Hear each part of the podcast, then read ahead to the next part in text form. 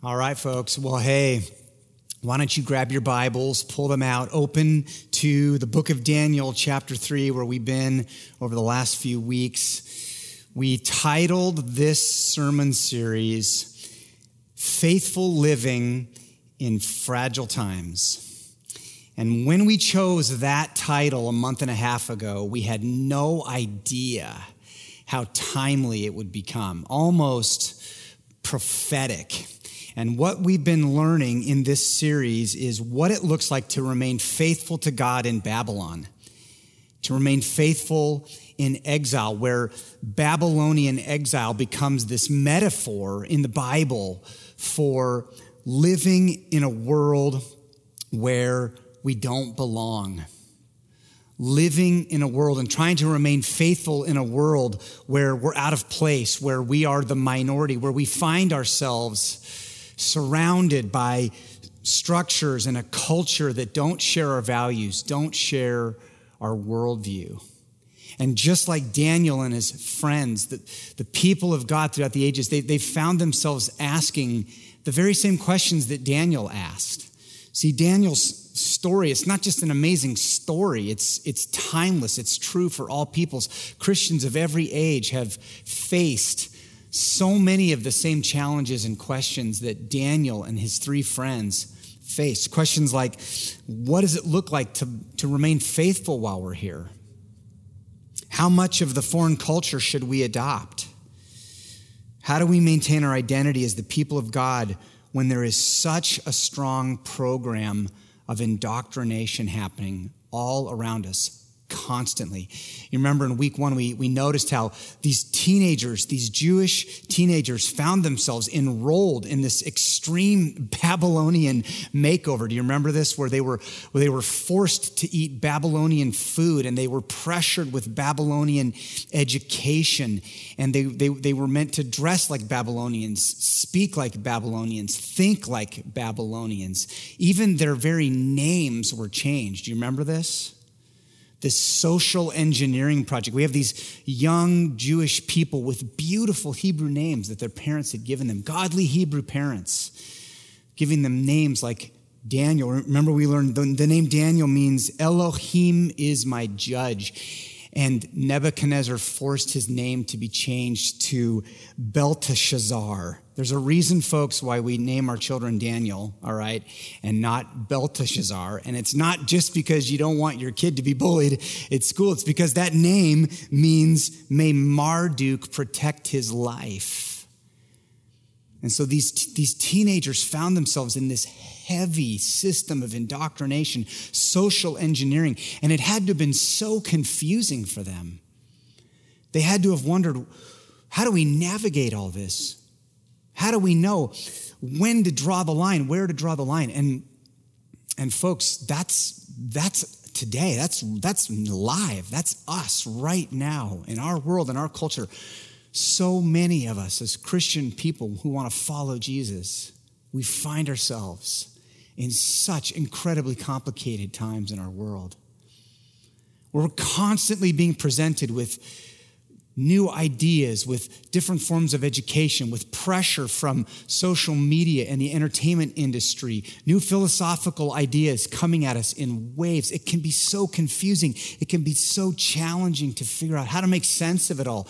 And we find ourselves asking the question over and over and over, Lord, where and when do we draw the line? And the clue, I want to tell you today the clue, and it's not me that's going to tell you this, it's Daniel chapter 3. The clue boils down to worship. It's a worship thing. Will you look at it with me?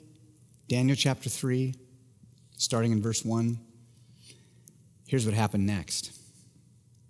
King Nebuchadnezzar, remember him from last week? King Nebuchadnezzar made an image of gold whose height was 60 cubits and its breadth 6 cubits. And he set it up on the plain of Dura in the province of Babylon. And so the reader is obviously automatically going back, comparing this moment to what happened last time in chapter 2, where Nebuchadnezzar had this dream of this colossal image, this colossal man, and the reader can't help but think, wait a minute, this sounds really familiar, except that in this moment, the image, the colossal structure, is completely covered in gold, whereas in the dream, it only had a head of gold. And so the reader is thinking, Nebuchadnezzar, I think you forgot what the image was supposed to look like. Remember in the dream, Daniel had said, okay, yes, you're the head of gold, but after you will come another kingdom. And scholars think maybe it's been about 17 years, and so maybe Nebuchadnezzar forgot that part of the dream. Maybe he thought, well, there's not going to be another kingdom, so I'm going to cover my image completely in gold. It's not just going to have a head of gold. It's going to be gold from top to bottom, or maybe, more likely, after 17 years, Nebuchadnezzar had decided, I'm going to defy God's dream and God's interpretation, and I'm going to create my own reality in this world. I refuse to accept God's plan for human history. I'm going to determine my plan for human history. And folks, this image was really impressive. Even from modern day architectural standards, it was needle-like. So that those dimensions there, the 60 cubits, that's 90 feet tall. That's like a 9-story building. But its breadth is only 6 cubits. That's 9 feet in circumference. This is like a tower. It's like a needle stretching up into the sky. Just to keep it falling over would have been an amazing architectural feat. It was daunting and it was impressive. It would have been eye-catching. Remember, this was a plain, so there were no trees. This would have been by far the tallest structure, and it was covered in gold. So the desert sun would constantly bounce off this image and catch people's eye. It was meant to be impressive. It was meant to be eye-catching. But Nebuchadnezzar didn't just intend for this statue to impress. As we're about to see, he had much bigger plans. He intended to use it to consolidate power and force people into total devotion from everyone in his kingdom. Verse 2. Then Nebuchadnezzar sent to gather the satraps, the prefects, and the governors, the counselors, the treasurers, the justices, the magistrates, and all the officials of the provinces. So basically, everybody who's anybody was there, all right? And we have this complex list of people in government. Scholars have tried to make sense of the list. Why do we need all these different names and titles and positions in government? To which the reader says, yeah, welcome to government, right? So we have the prefects, the satraps, the officials, the governors from all the provinces. And King Nebuchadnezzar summoned them to come to the dedication of the image that King Nebuchadnezzar had set up. Then the satraps, the prefects, and the governors, the counselors, the treasurers, the justices, the magistrates, and all the officials of the provinces gathered for the dedication of the image that King Nebuchadnezzar had set up. And they stood before the image that Nebuchadnezzar had set up. And are you noticing something about the tone here? The narrator is doing something intentional. I want you to start paying attention. It's the way that he uses this almost odd forced repetition. It's almost sarcastic. In fact, it's not almost sarcastic. It is sarcastic. It's mechanical. It's supposed to sound that way. Listen now as I read for this mechanical repetition of ideas and words. It's the key to understanding the meaning. Verse 4, and the herald proclaimed aloud, "You are commanded, O peoples, nations, and languages, that when you hear the sound of the horn, pipe, lyre, trigon," I asked Colin to use a trigon in worship today, but he said no, "harp, bagpipe," so even the Scottish show up, that's good news, "and every kind of music, you are to fall down and worship the golden image that King Nebuchadnezzar has set up. And whoever does not fall down and worship shall immediately be cast into a burning fiery furnace. Therefore, as soon as all the peoples heard the sound of the horn, pipe, lyre, trigon, harp, bagpipe, and every kind of music, all the peoples, nations, and languages fell down and worshiped the golden image that King Nebuchadnezzar had set up." And so you're hearing it? this tone. Our narrator, if it's not already obvious, he's intentionally almost mocking what's happening in this moment. He's saying this moment is it's so ridiculous, it's so mechanical, it's so forced, it's so obviously a setup. Did you see the repetition of the word, the golden image that Nebuchadnezzar had set up over and over? 9 times the reader hears that. This is an image that Nebuchadnezzar set up.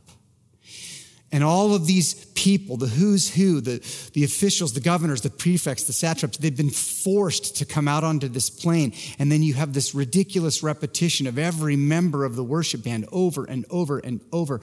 And the whole purpose of the mocking, the whole purpose of the sarcasm is for the reader to realize this situation is completely ridiculous. It is a forced dedication celebration.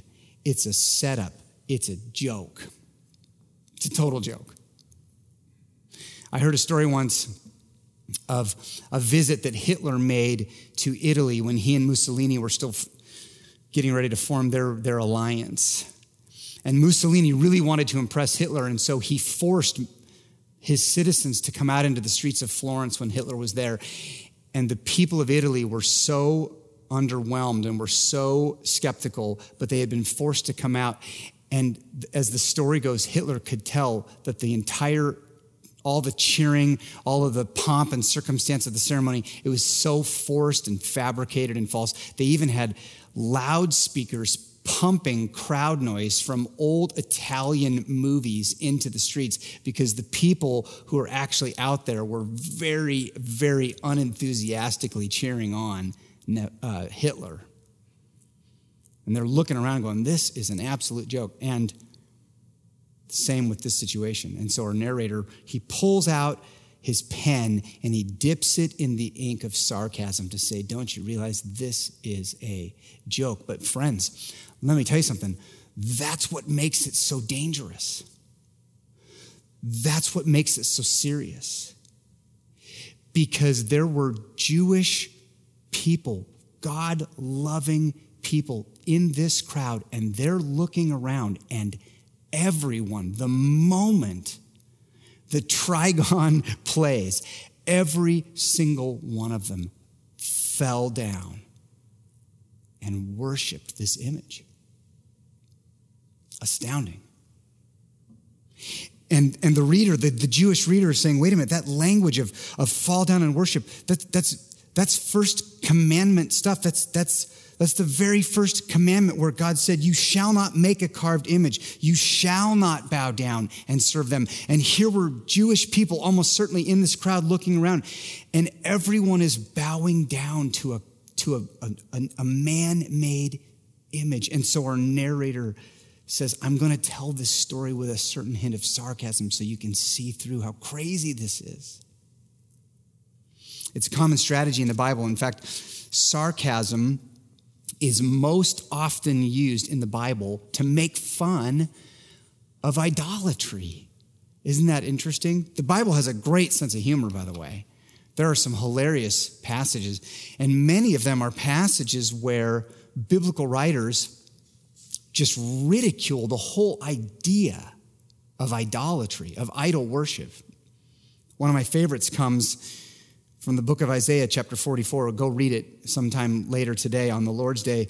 But there's the whole chapter is called The Folly of Idolatry. And there's this section where Isaiah describes a human being building an idol and then worshiping it as if it has the power to deliver him.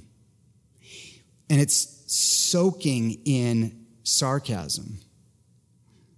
So he writes, the ironsmith takes a cutting tool. This is Isaiah 44, verse 12. The ironsmith takes a cutting tool and he works it over the coals. He fashions it with hammers and works it with his strong arm. He becomes hungry and his strength fails. He drinks no water and is faint. The carpenter stretches a line. He marks it out with a pencil. He shapes it with planes and marks it with a compass. He shapes it into the figure of a man. with the beauty of a man to dwell in a house. He cuts down cedars, or he chooses a cypress tree or an oak and lets it grow strong among the trees of the forest. He plants a cedar and the rain nourishes it. Then it becomes fuel for a man. He takes a part of it and warms himself. He kindles a fire and bakes bread, and he makes a god and worships it. He makes it an idol and falls down before it. Half of it he burns in the fire. Over the half he eats meat. He roasts it and is satisfied. Also he warms himself and says, "Aha, I am warm. I have seen the fire." And the rest of it he makes into a god, his idol, and falls down to it and worships it. He prays to it and says, "Deliver me, for you are my God." And the writer's saying, don't you see the foolish ridiculousness of idolatry? And sometimes that's what it takes to rattle people, to wake them up and realize this moment is absolutely nuts. It's so clearly a moment that Nebuchadnezzar has fabricated, and yet there are people that are there worshiping an idol. And here's the thing, brothers and sisters, idols don't have to be actual images to work their spell on the human psyche. In fact, most of the time, they're not. My guess is none of you have a golden calf in your closet that you secretly go in and worship. And if you do, call me later, okay? We're not that duped. We're not worshiping golden calves. But here's the thing. Most of our idols are internalized. They're heart things. An idol is any heart-level substitute for God. It's anything that your heart elevates into an ultimate thing that you devote yourself or pursue or follow. Even good things we can turn into idols. You can turn anything into an idol. And they get entrenched. They get so deeply entrenched sometimes that we're not even always aware that they're there. And these can be perfectly good things. A relationship can be an idol. Another person that you just cannot live without. A life goal can be an idol. A possession can be an idol. A position can be an idol. That promotion, that position of prestige, that quest that you're on that's insatiable, that can become an idol. A political view can be an idol. A cause can be an idol. And here's the thing, folks, it's always easier for us to see our neighbor's idol than our own. And so how do you know? Well, sometimes you know by how touchy you get if someone messes with your idol. If someone pokes at your idol. How threatened do you feel when someone challenges your idol? How devastated do you become when you lose your idol or it's threatened somehow? Don't poke at my guy, don't poke at my candidate, don't poke at my opinion, my political view, my thing, right? But the problem is sometimes Jesus does poke at those things. I don't have to convince you, River West, Jesus is not a Democrat, all right? And Jesus is not a Republican. Jesus is a theocrat, right? And if you don't know what that is, look it up. Jesus says, I'm the king, right? And the problem is we can take so many good things in our culture and we can turn them into ultimate things. We can turn them into idols and we don't even know it. They can be insidious. They creep in. How touchy do you get when someone threatens or challenges or pokes at that thing? That might be a sign. Might be a sign. Let me make an observation about this incident in Daniel. Have you noticed that this looks a whole lot like a Christian worship service? It's a counterfeit. Satan is so unoriginal. He doesn't have any original ideas. Everything that he does, he has to borrow from God. He just takes God's great ideas and he creates a really cheap counterfeit. So here we have, think about it, we have out in this plane, we have a counterfeit image that's been erected to worship. And of course, we know the New Testament says There's only one image of the invisible God that we are to worship, and that image is Jesus Christ. But here's Satan creating a cheap knockoff. And we have a counterfeit worship team. And when the music plays, everyone begins to worship. We have a counterfeit gathering of all the peoples of the world. Every tribe, nation, and tongue in Nebuchadnezzar's kingdom have been forced to come together. Amazing. It's so interesting. And did you notice, where did this happen? Daniel tells us all of this took place out on a plain near Babylon, the plain of Dura.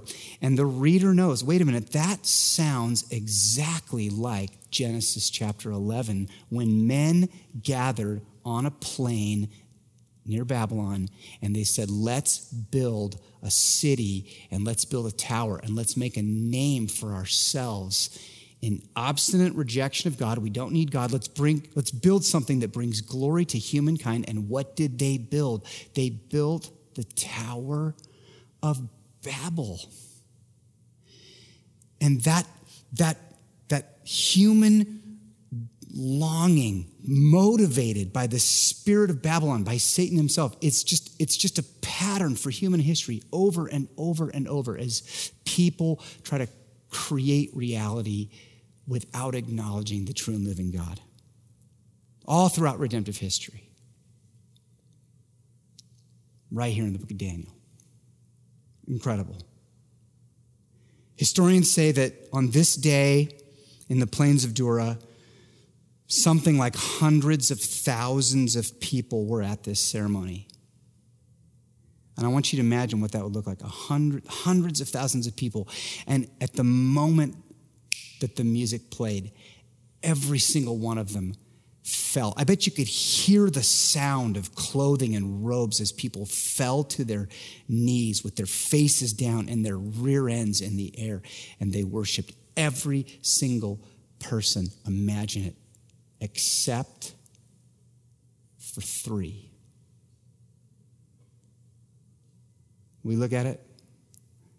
Verse 8. Therefore, at that time, certain Chaldeans came forward and maliciously accused the Jews. And it's interesting, these Chaldeans, you may remember, these were probably some of the very same guys who were saved in the last chapter by Daniel and his friends when they finally came up with the right interpretation of the dream. How crazy that they this quickly turn on these three, Shadrach, Meshach, and Abednego.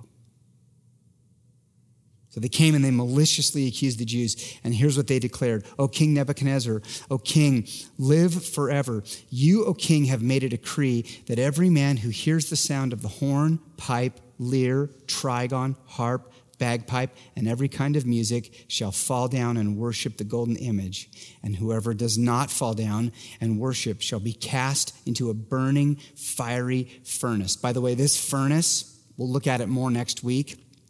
It probably burned to 2,000 degrees. This was most likely the furnace that Nebuchadnezzar used to melt the gold to cover the image. There are certain Jews whom you have appointed over the affairs of the province of Babylon, Shadrach, Meshach, and Abednego. And these men, O king, pay no attention to you. They do not serve your gods or worship the golden image that you have set up. Then Nebuchadnezzar, in furious rage, commanded that Shadrach, Meshach, and Abednego be brought. So they brought these men before the king. And Nebuchadnezzar answered and said to them, Is it true, O Shadrach, Meshach, and Abednego, that you do not serve my gods or worship the golden image that I have set up? Now, if you are ready, when you hear the sound of the horn, pipe, lyre, trigon, harp, bagpipe, sarcasm, and every kind of music, to fall down and worship the image that I have made, well and good. He's saying, I'm giving you a second chance. I'm going to play the music again. And if you fall down and worship, fine. But if you do not worship, you shall immediately be cast into a burning fiery furnace. And who is the God who will deliver you out of my hands?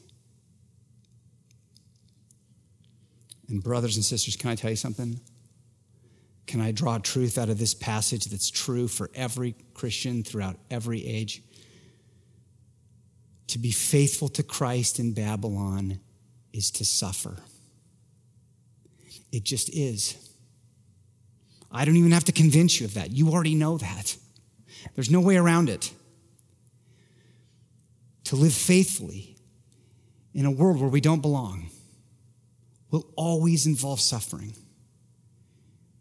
To be faithful to Christ will mean you will be an outcast. It will mean you will stick out. It means you will stand out. It means you will look out of touch. You won't be cool. You won't be relevant. You won't be popular. To be godly and faithful to Christ will often mean to be lonely in a world where we don't belong.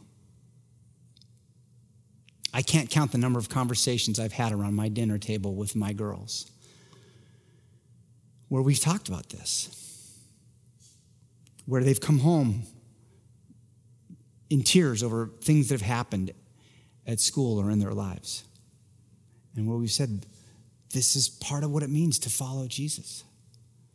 Sometimes to follow Jesus is to suffer, to be lonely, to stick out, to not be relevant, to not be cool. And moms and dads, you've got to talk to your kids about Babylon. You've got to prepare them.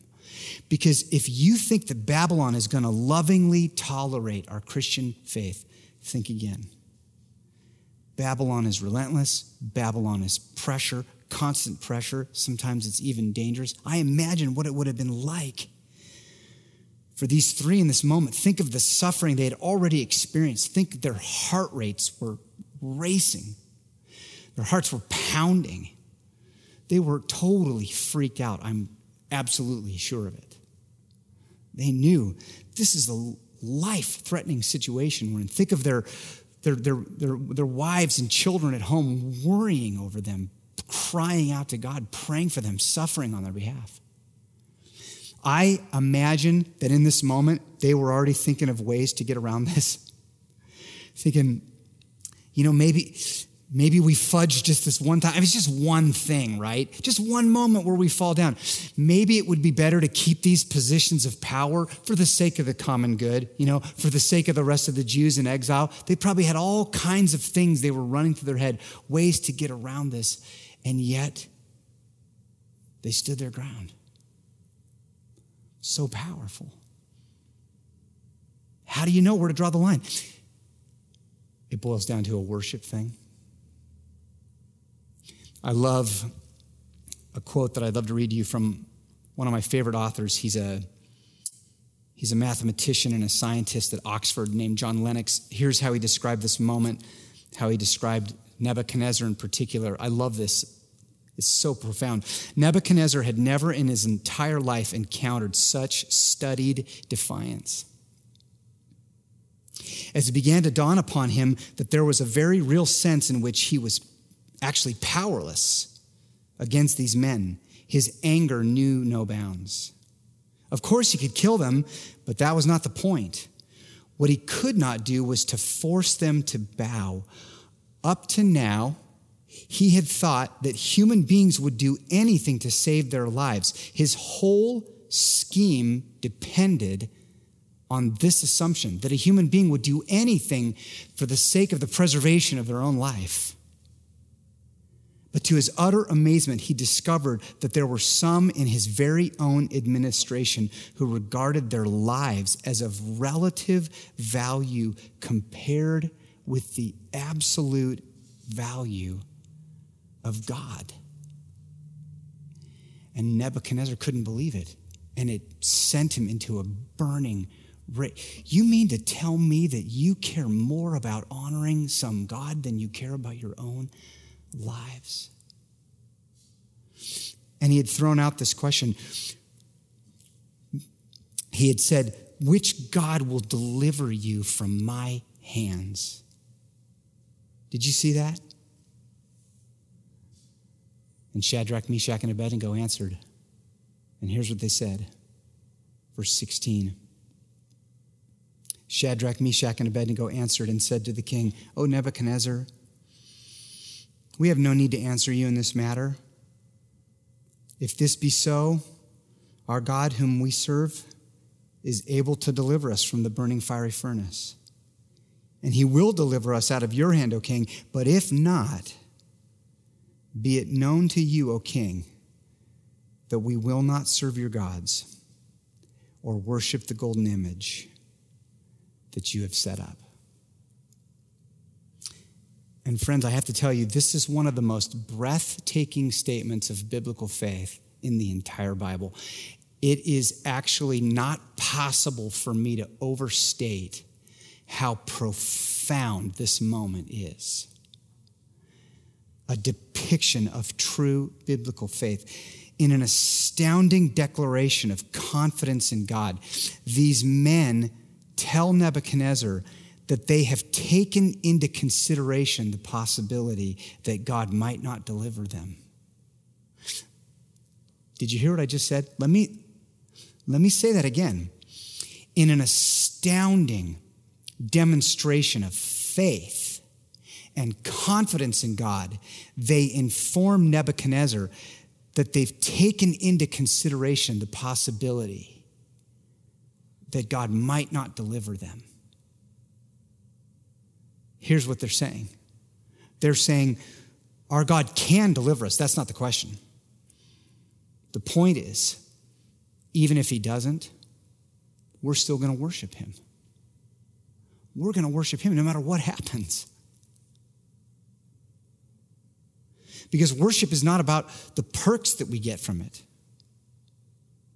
We have absolutely no doubt about God's power. What we're not going to do here is stand before you and prescribe what God's purpose is. We don't know his purpose. You say, King, can our God deliver us? 100%. But even if he doesn't, we're going to worship him. What does that mean for you? You'd say, I absolutely know God can save my marriage, but even if he doesn't, I'm going to worship him. I absolutely know God can save my job, but even if he doesn't, I'm going to worship him. I have no doubt in my mind that God could heal me from my illness, from my disease. And even if he doesn't, I'm going to worship him.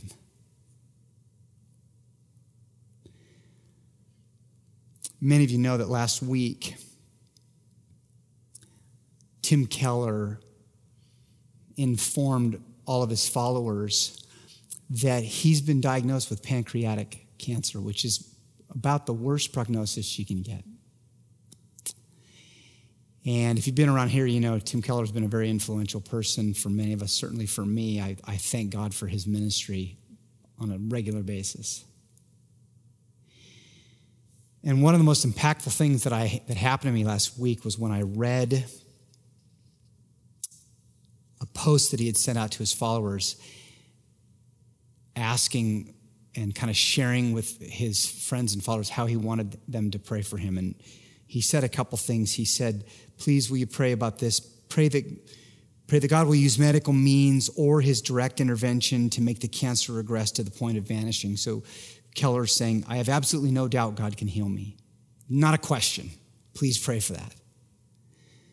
But then look at the very next thing that he said. Pray for Kathy and me that we use this opportunity to be weaned from the joys of this world and to desire God's presence more than anything else. At the end of the post, he said, Kathy and I are praying along with these words from John Newton. And then he quoted John Newton.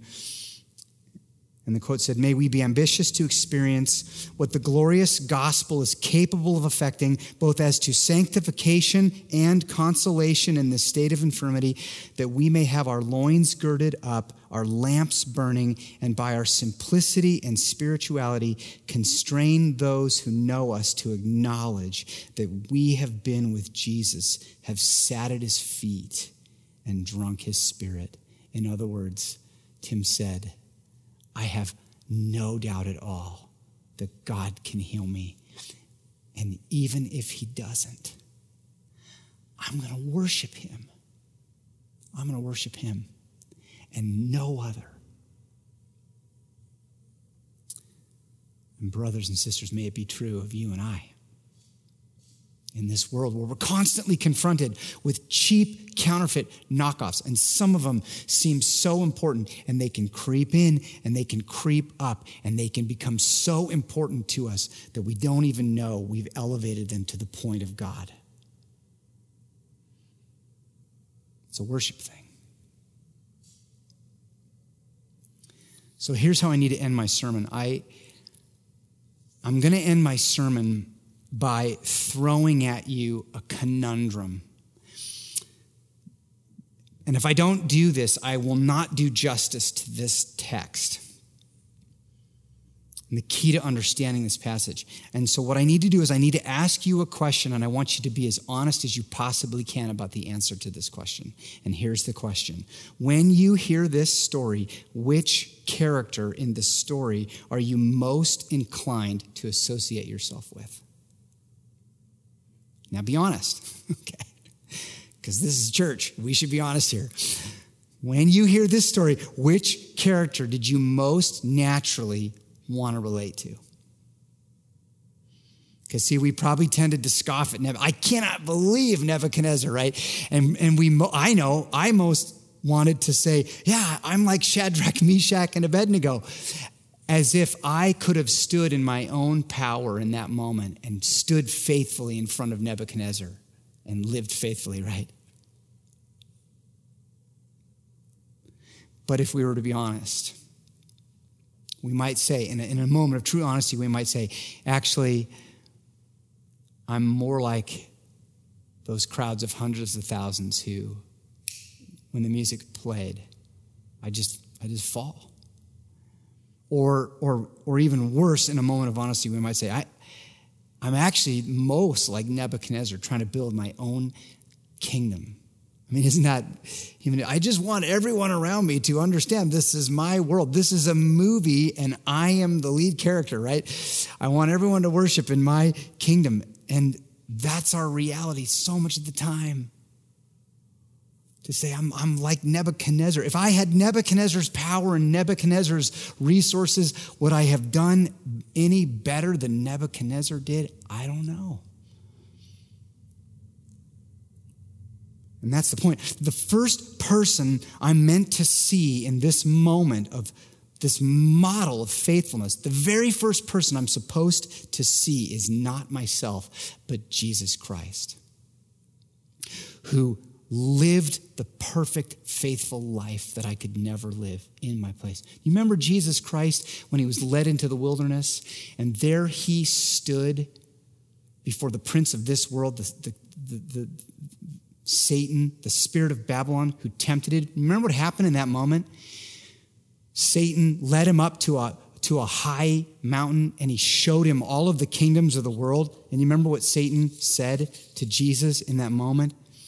He showed him all the kingdoms of the world, and he said to him, all these I will give to you if you will fall down and worship me. That's Daniel chapter 3, verse 5. Fall down and worship me. And Jesus said to him, begone, Satan, for it is written, you shall worship the Lord your God, and him only shall you serve. This picture of faithfulness, these three men standing in this moment, with the threat of the fiery furnace, it's a picture of the king that we truly need. King Jesus, who will come, and he will face his own fire. He will go into his own furnace, the fire of the punishment for sin and evil in our world, when God's wrath is poured out, except that Jesus will not be delivered in that moment. He will burn in our place. He will die. He will suffer in that furnace where he took on the sin of the world in a model of perfect faithfulness, our Savior and our King. He not only lived this perfect life, but he died a death in our place that we could never die. He went into the furnace on our behalf, and he took upon his perfect sinful person all of the sins of the world in our place so that we could be free. And why?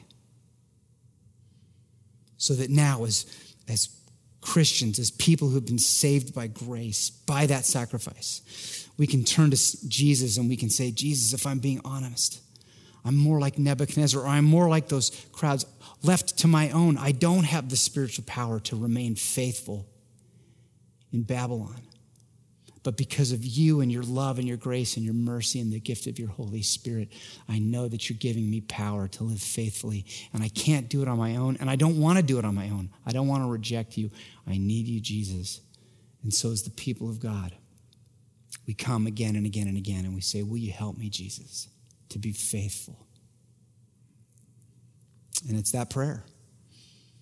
And it's that request we'll make again today as we get ready to worship. Will you bow your heads with me, folks? And we'll pray.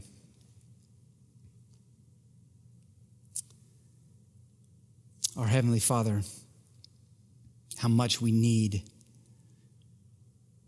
not just the book of Daniel, but every single page of your word, of your scriptures.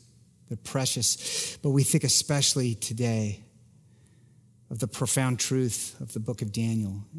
And this story gives us so much wisdom, so much insight. It's like a surgeon with a scalpel who's come to cut away and expose and in mercy help us to look deep within into our hearts in total humility to say, Jesus, I know that I have idols that are hiding in there, insidious, creeping under the surface. And I want you to reveal them so I can repent of them and let go of them and worship you alone in this moment. And so how we thank you, Jesus, for this time. And it's you now that we want to worship. It's you now that we want to serve. And we declare, like Shadrach, Meshach, and Abednego, we have absolutely no doubt, God, of your power to deliver and save and heal and fix.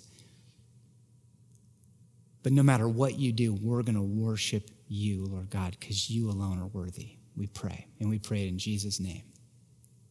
Amen. God bless you, friends. Let's worship together.